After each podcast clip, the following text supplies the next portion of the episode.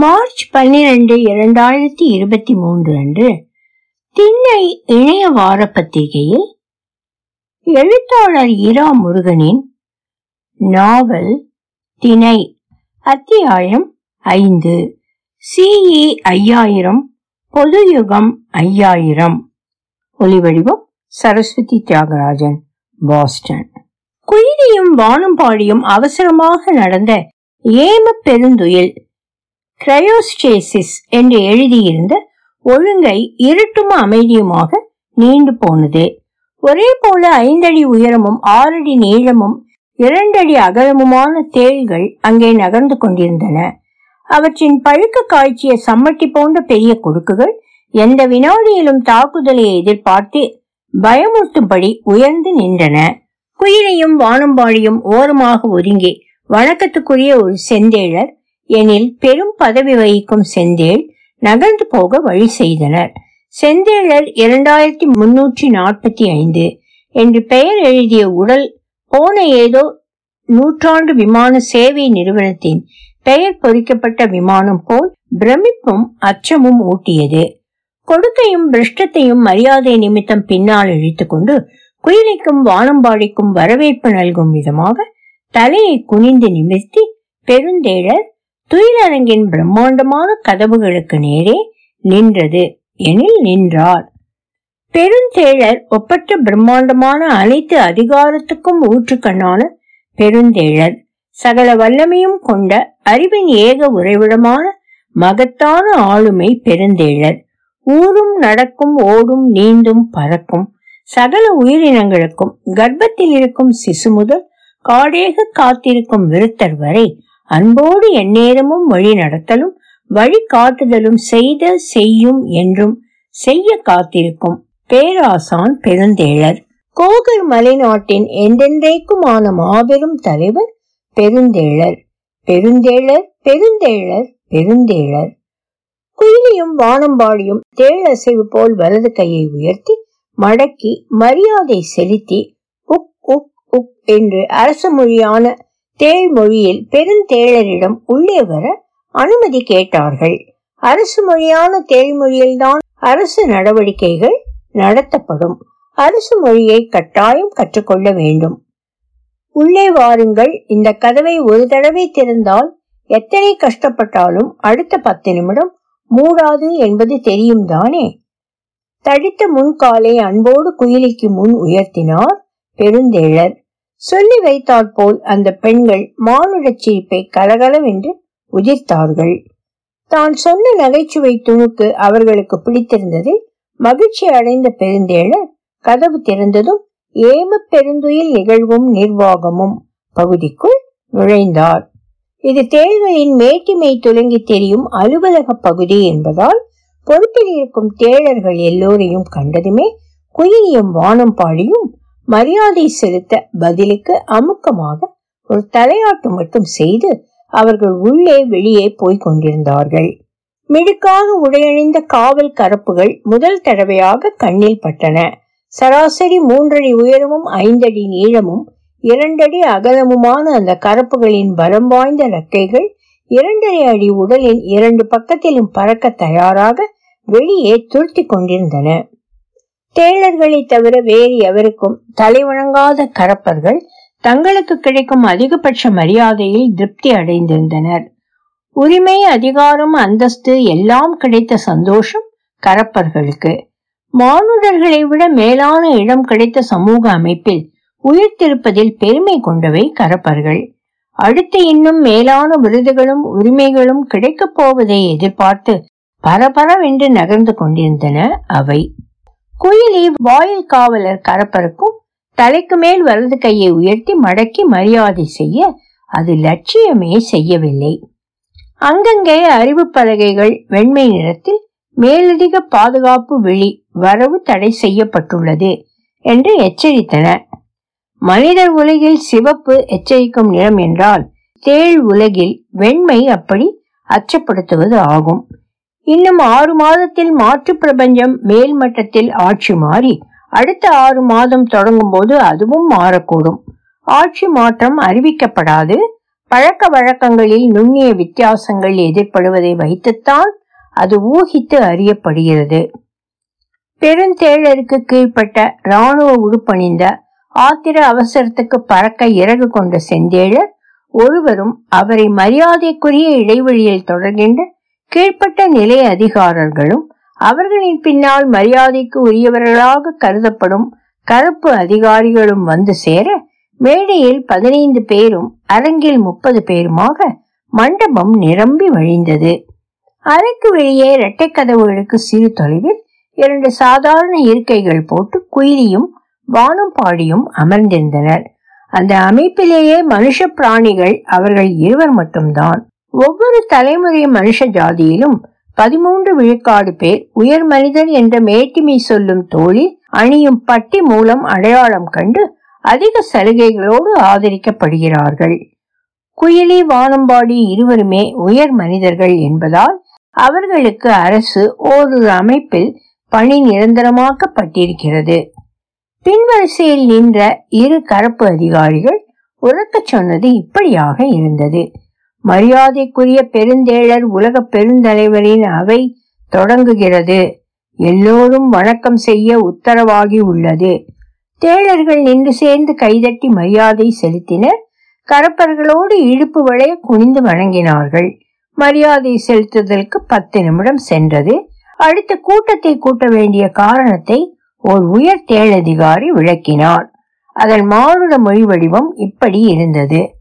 பொது யுகம் முன்னூற்றி இருபத்தி ஐந்து தமிழ் மாநகரில் புலவர் நீலன் என்ற மருத்துவர் நீலன் மானுட இனத்தின் வாழ்க்கை காலத்தை நானூறு ஆண்டுகளாக நீட்டிக்க மூலிகை அடிப்படையில் மருந்து இருப்பதை கண்டுபிடித்தார். அவருக்கும் ஐநூறு ஆண்டு முன் ஆக்கப்பட்ட மருந்து. மனித மொழியில் மருந்து என்பது அமிர்தமாகும். அமுதமேதான் இது. இந்த மருந்து பழக்கத்துக்கு வந்தால் இந்த பிரபஞ்சம் மட்டுமில்லை கவனத்திற்குட்பட்ட எல்லா பிரபஞ்சங்களிலும் மானுடர் கை ஓங்கி விடலாம் என்று உயிரினங்கள் அஞ்ச வேண்டும். அஞ்சும். நீலனை இல்லாமல் ஆக்கிவிடலாம் தான். அது கால வெளியில் சிக்கலை ஏற்படுத்திவிடக் கூடும். நீலன் இறந்து போனால் அவரோடு மருந்து ரகசியமும் இல்லாது ஒழிந்துவிடும். மானுட ஜாதியின் உயிர்க்கும் காலத்தை நீட்டிக்கும் மருந்து கொண்டு தக்க வேதியியல் மாற்றங்களோடு மற்ற இனங்களுக்கும் அவரவர் வாழ்க்கை கோட்டை அதே போல் நீடிக்கலாம் என்று கருதப்படுகிறது. ஆனால் நல்லூர் இல்லாமல் அவர் மருந்தை அவருக்கு கிடைத்த அவர் வாழும் மூன்றாம் நூற்றாண்டில் சோதனை செய்ய முற்பட்ட போது அது தோல்வியில் முடிந்தது. விரக்தி அடைந்து குகைகளுக்குள் வழி தெரியாமல் திரிந்து கொண்டிருக்கிறார். அவரை அந்த இடம் காலத்திலிருந்து இங்கே நம் காலத்துக்கு அழைத்து வர வேண்டும். என்றால் எங்கே அவர் போனாலும் மூலிகை இருக்கும். அவர் இருப்பார் மருந்து செயல்முறை இருக்கும்.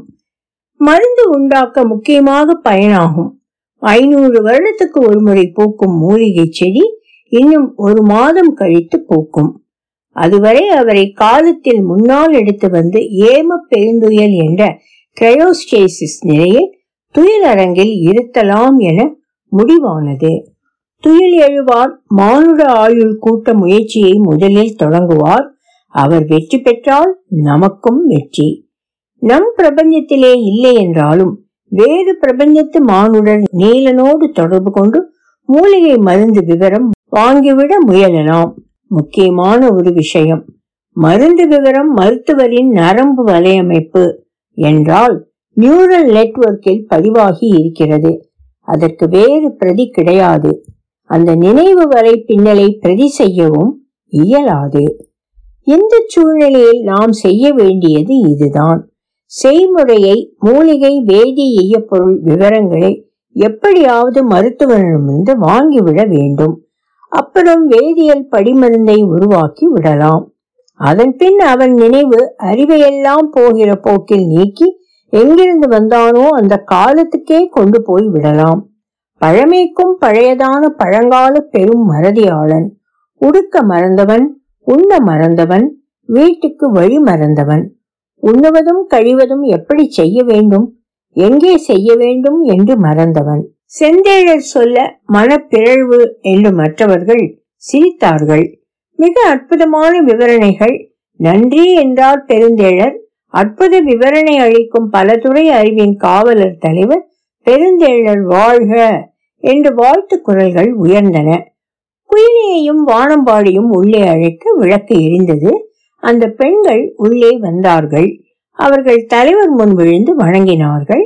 அவர் கால்களை முத்தமிட்டு அவற்றில் பூசியிருந்த தூசி துகளை இழுத்து தலைமுடியில் பூசிக்கொண்டார்கள் எழச் சொன்னார் தலைவர் எழுந்து நின்றார்கள். குயிலியும் வானம்பாடியும். நாற்காலி என்று யாரோ சொல்ல அதற்கான தகுதி வேண்டாமா? என்று கரப்பர் பிரதிநிதி அருவருப்பாக இழித்துக் கொண்டு அங்கும் இங்கும் அலைந்தபடி சொன்னார். வேண்டுமானால் இரண்டு பெண்களையும் இரண்டு மடியிலும் இருத்திக் கொள்ளலாம் என்று மற்றொரு கரப்பன் சொல்ல தேழர் ஒருவர் கொடுக்கால் தண்டனை கொடுத்து அவரை செயலின்றி ஆக்கி தரையில் கிடத்தினார். நேரம் கெட்ட நேரத்தில் இடம்பொருள் ஏவல் புரியாமல் பகடி செய்தால் இதுதான் இனி தண்டனை என்று சகலரும் அறிய சொல்லப்பட்டது. எப்படி இருக்கிறார்கள் சங்ககால மக்கள் என்று பெருந்தேழர் வினவியபடி நாற்காலிகளுக்காக கை காட்டினார். மகாபிரபு சங்க காலம் யார் போனது? அந்த காலத்தை பகுதி வளைந்த நிகழ்மை வெளியிலல்லவோ எங்களை அனுப்பி வைத்தீர்கள். குயிலி சிரித்தபடி அமர்ந்தாள். பெருந்தேழர் சிரிக்க அவையே நகைத்தது. சுனையும் மலையும் கூத்து பரம்பும் பகுதி உண்மை. மற்றபடி அங்கே இருந்தவர்கள் சிலர் உண்மை மனிதர்கள் மற்ற சிலர் செயற்கையாக வரைந்து ஊடாட அனுப்பப்பட்டவர்கள். எல்லாமே புது அனுபவம். வானம்பாடி பெருந்தேழரை நோக்கி கூறினாள் நீங்கள் பறந்தது? பெருந்தேழர் அவளை உற்று நோக்கியபடி கேட்டார் தற்காலிகமாக எங்களுக்கு கிட்டிய கொடை. கண்கள் நனைய பார்த்தால் குயிலி. அந்த குழல்களோ எங்களுக்கான இசையை கலையை இலக்கியத்தை நீங்கள் எப்போதும் மதிப்பீர்கள். என்பதற்கான அழுத்தமான அடையாளம். கூடவே தொழில்நுட்பத்தையும் அவை காலம் வெளிக்கடந்து ஒரு வினாடியின் ஆயிரத்தில் ஒரு பகுதி நேரத்தில் தொடர்பு ஏற்படுத்தி தரும் அற்புதமான டிரான்சீவர்கள் என்றோ அதேதான் குழலில் மேலும் என்ன புதுமை கண்டீர்? சிறுமியரே அவை தம்மைத்தாமே இசைத்து கொண்டன. நல்ல இலக்கியம் தன்னைத்தானே எழுதி கொள்ளும் என்பது போல். வானம்பாடி சொல்ல குயிலி மனதுக்குள் சொல்லிக் கொண்டாள். இது இன்னும் எவ்வளவு காலம் சொல்லி போக வேண்டும்? நல்ல சிற்பம் தன்னைத்தானே செதுக்கிக் கொள்ளும். நல்ல ஓவியம் தன்னைத்தானே வரைந்து கொள்ளும். நல்ல உணவு தன்னைத்தானே சமைத்துக் கொள்ளும். நல்ல மது தன்னைத்தானே உருவாக்கி கொள்ளும். நல்ல கல்வி தன்னைத்தானே புணர்ந்து கொள்ளும். பெருந்தேழர் அடுத்து அந்த இளம்பெண் குறிஞ்சி பற்றி விசாரித்தாள்.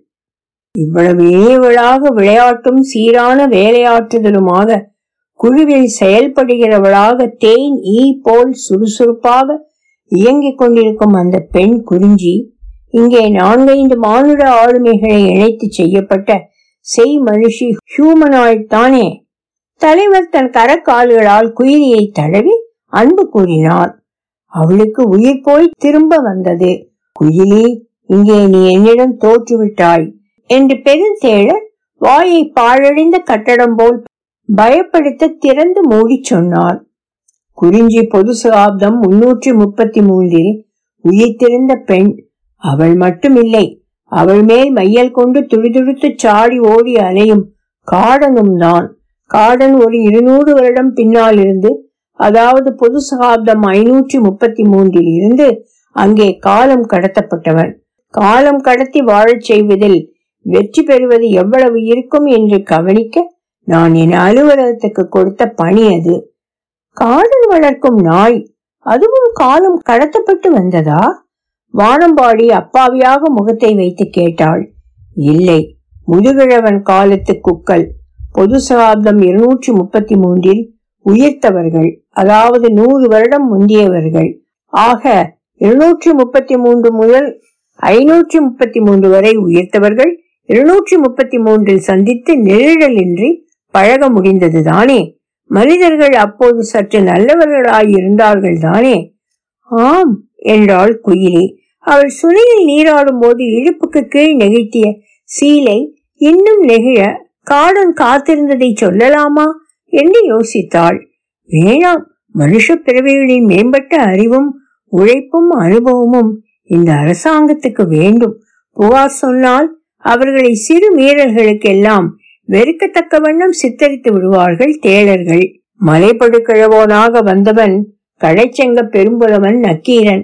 பாட்டு எழுதாத நேரத்தில் அங்கம் பழுதுபட அறிவாளை நெய் பூசி பங்கம் படையிரண்டு கால் பருக்கி சங்கதனை கீர் கீர் என்று அறுக்க வைத்திருந்தேன். அது சமூக நோக்கில் சரியானதன்று என்று பிற்கால சமூக விமர்சகர் பொதுயுகம் இரண்டாயிரத்தி இருபத்தி நான்கில் திண்ணை டாட் காம் இளைய இலக்கிய இதழில் சொன்னதால் நீக்கம் செய்து விட்டேன். உங்கள் மானுட இனத்தின் பிரச்சனைகள் ஒன்றும் பொறிபடுவதே இல்லை. பெருந்தேழர் அழுத்து கொண்டால் வேறு என்ன சிறப்பு செய்தி? செந்தேழர் அடுத்து கேட்டார். குயிலி சொன்னாள் நான் கவிதையின் மூலத்தை அறிய தனிப்பட பேசிய போது புலவரும் அன்போடு பேசினார்.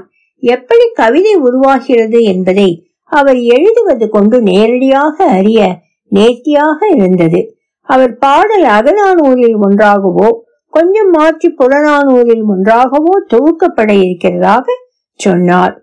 புரியாமல் எழுதி வைத்தால் இரண்டிலுமே வருமா? என்ற என் கேள்விக்கு மறுமொழி சொல்லவில்லை. அவருக்கு கவிதை எழுதுவதை விட அது இலக்கணப்படி இருக்கிறதா? என்று சோதிப்பதுதான் கடினமான பணி என்றார். ரொம்ப மகிழ்ச்சி. பெருந்தேழர் காலனைத்தும் உயர்த்தி கூப்பினார். போலி மரியாதை என்று புரியாத அவையோர் அனைவரும் கால் உயர்த்த இட நெருக்கடி உண்டாகி தெளிந்தது. குயிலி பக்கம் மெல்ல நகர்ந்து வந்தார் பெருந்தேழர். அவள் பயந்து வியர்ப்பு நுதலில் தோன்ற சற்றே நடுங்கினாள். தவிரவும் நக்னமான தேளுடல் ஏற்படுத்திய அருவறுப்பு மேலெழுந்து வந்து மடிந்தது. பெருந்தேழர் அருகில் நின்று கை கொட்டினார் குறிஞ்சி பாடிய புலவனா நன்று நன்று. என்று மானுட பேச்சை நகலெடுத்து பகடி செய்வதில் தொடங்கினார் அவர். அறிவெளி பெண்ணே அந்த புலவன் ஒரு ஹோலோகிராம் நம் ஓரொரு அலுவலகத்தில் கன்றுக்குட்டிகளுக்கும் சிறு பண்டிகளுக்கும் தீவனம் சீராக அழிக்கும் மின் சிப்பந்தி. அவனை புலவனாக்கியது உங்களுக்கு பிடித்தது கேட்க நன்று. விலங்கு மெய்ப்பானுக்கு இலக்கணம் கற்றுத் தருவதுதான் சற்றே கடினமாக அமைந்து போனது. சரியாக சொன்னாய் உண்மையான புலவர்களுக்கே இந்த இலக்கணம் கஷ்டமான விஷயமாம். இவனெங்கே தேரப் போகிறான் என்று நினைத்தேன். தேறிவிட்டது அந்த ஹோலோகிராம். பெருந்தேழர் நகைத்தபடி சொன்னார். அப்புறம் அந்த சீனாக்காரர் அந்த அருவி சுனை எல்லாம். கருப்பு அதிகாரி ஈ என இழுத்தபடி கேட்டான். குயிலியும் வானம்பாடியும் மலையும் மலை சார்ந்த இடமும் கண்டதை ஒரு வினாடி தவறவிடாது தொலைக்காட்சியாக பார்த்திருந்தவன் அந்த கரப்பு அதிகாரி. சுனை நீராடிய கோலம் கண்டிருப்பான் கடையன். சீனர்கள் சாப்பிடாத உணவா? சோற்றை வடித்து புளிப்பு ஏறி பூஞ்சை காளான் படர. அதை ஈர மணலில் புதைத்து வைத்து இன்னும் மண்புழுவும் தரைவண்டுகளும் அடைய அப்படியே அதை எடுத்து உண்பது போல் ரசனைக்குரிய ருசியான ஆகாரம் ஏதும் உண்டா? அவர் அடுத்து சொல்ல கரப்பு அதிகாரிகள் ரசிக்க தேழர்கள் அருவறுப்பு காட்டும் கால் செய்கைகள் காட்டி பெருந்தேளரை நோக்கி இருந்தார்கள். கரப்பு சகோதரர்களே உங்கள் ஆகார பழக்கத்தை மதிக்கிறேன். எனில் இது அதை ரசித்து மகிழும் அவை இல்லை. இந்த பெண்களை ஒரு அரசு பணிக்காக பல நூறு ஆண்டுகள் பின்னோக்கி அனுப்பி வைத்திருந்தோம். அவர்களின் அனுபவங்களை கேட்க கூடியிருக்கிறோம்.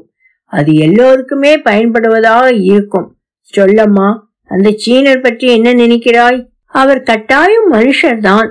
வலிப்பு நோய் கண்டு விழுந்த உடல் துண்டாடியது போல் துடிக்க அவர் துன்பப்பட்டது துயரமானது. எனக்கு அவர் எந்த காலத்திலிருந்து வந்தார் என்றுதான் தெரியவில்லை. நம் காலத்தில் இருந்து போனவரா? அல்லது பொது சகாப்தம் முன்னூற்றி முப்பத்தி மூன்றில் இருந்தவர் தானா? சரியாக சொன்னாய் குயிலி உன் கவனமான பார்வையை மெச்சுகிறேன். அவர் நூறு ஆண்டு பின்னால் நானூற்றி முப்பத்தி மூன்றில் வந்தவர். அந்த மொழிபெயர்ப்பாளர் ஹூமனைட் என்று அவர் முகம் பார்த்ததுமே புரிந்துவிட்டது. கண்கள் செயற்கையாய் சிமிட்ட வைத்தது தெரிந்தது. வானம்பாடி சொன்னாள் அதுதான் இல்லை. சீனர்கள் அதிவேகமாக கண் சுமட்டுவார்கள். எனவே ஹியூமனாய்டாக இருந்தாலும் கண் சுமட்டலை கவனித்து போட்டிருந்தோம். தேள் அதிகாரிகள் கலிகூர்ந்து கையொலிக்க பெருந்தேழர் இந்த பெண்கள் திறமையானவர்கள். புனைவாக சமைத்த மலைச்சூழல் வெவ்வேறு காலத்து மனிதர்கள் ஹோலோகிராம் ஹியூமனைட் ஆகியவர்கள் பங்கு பெறும் அந்த மெய்யான பகுதி காட்சி ரூபமான சித்தரிப்பு நிகழும் சூழலில் யார் எது எங்கே என்று இனம் கடந்து இடை கலந்து பழகவும் ஒரே அமைப்பாக இந்த நிகழ்வை காணவும் திறமை மிக்கவர்கள் என்று சொல்ல இரண்டு பெண்களும் கைகோப்பி வணங்கினார்கள். சற்று நேரம் வெளியே இருங்கள் மீண்டும் அழைக்கிறோம் என்றால் பெருந்தேழர். கூட்டத்துக்கு முதுகு காட்டாமல் வாசலுக்கு மேடையை பார்த்தபடி பின்வாங்கி கதவை முதுகால் மோதி திறந்து வெளியேறினார்கள். தொடரும். ஒலிவடிவம் சரஸ்வதி தியாகராஜன் பாஸ்டன்.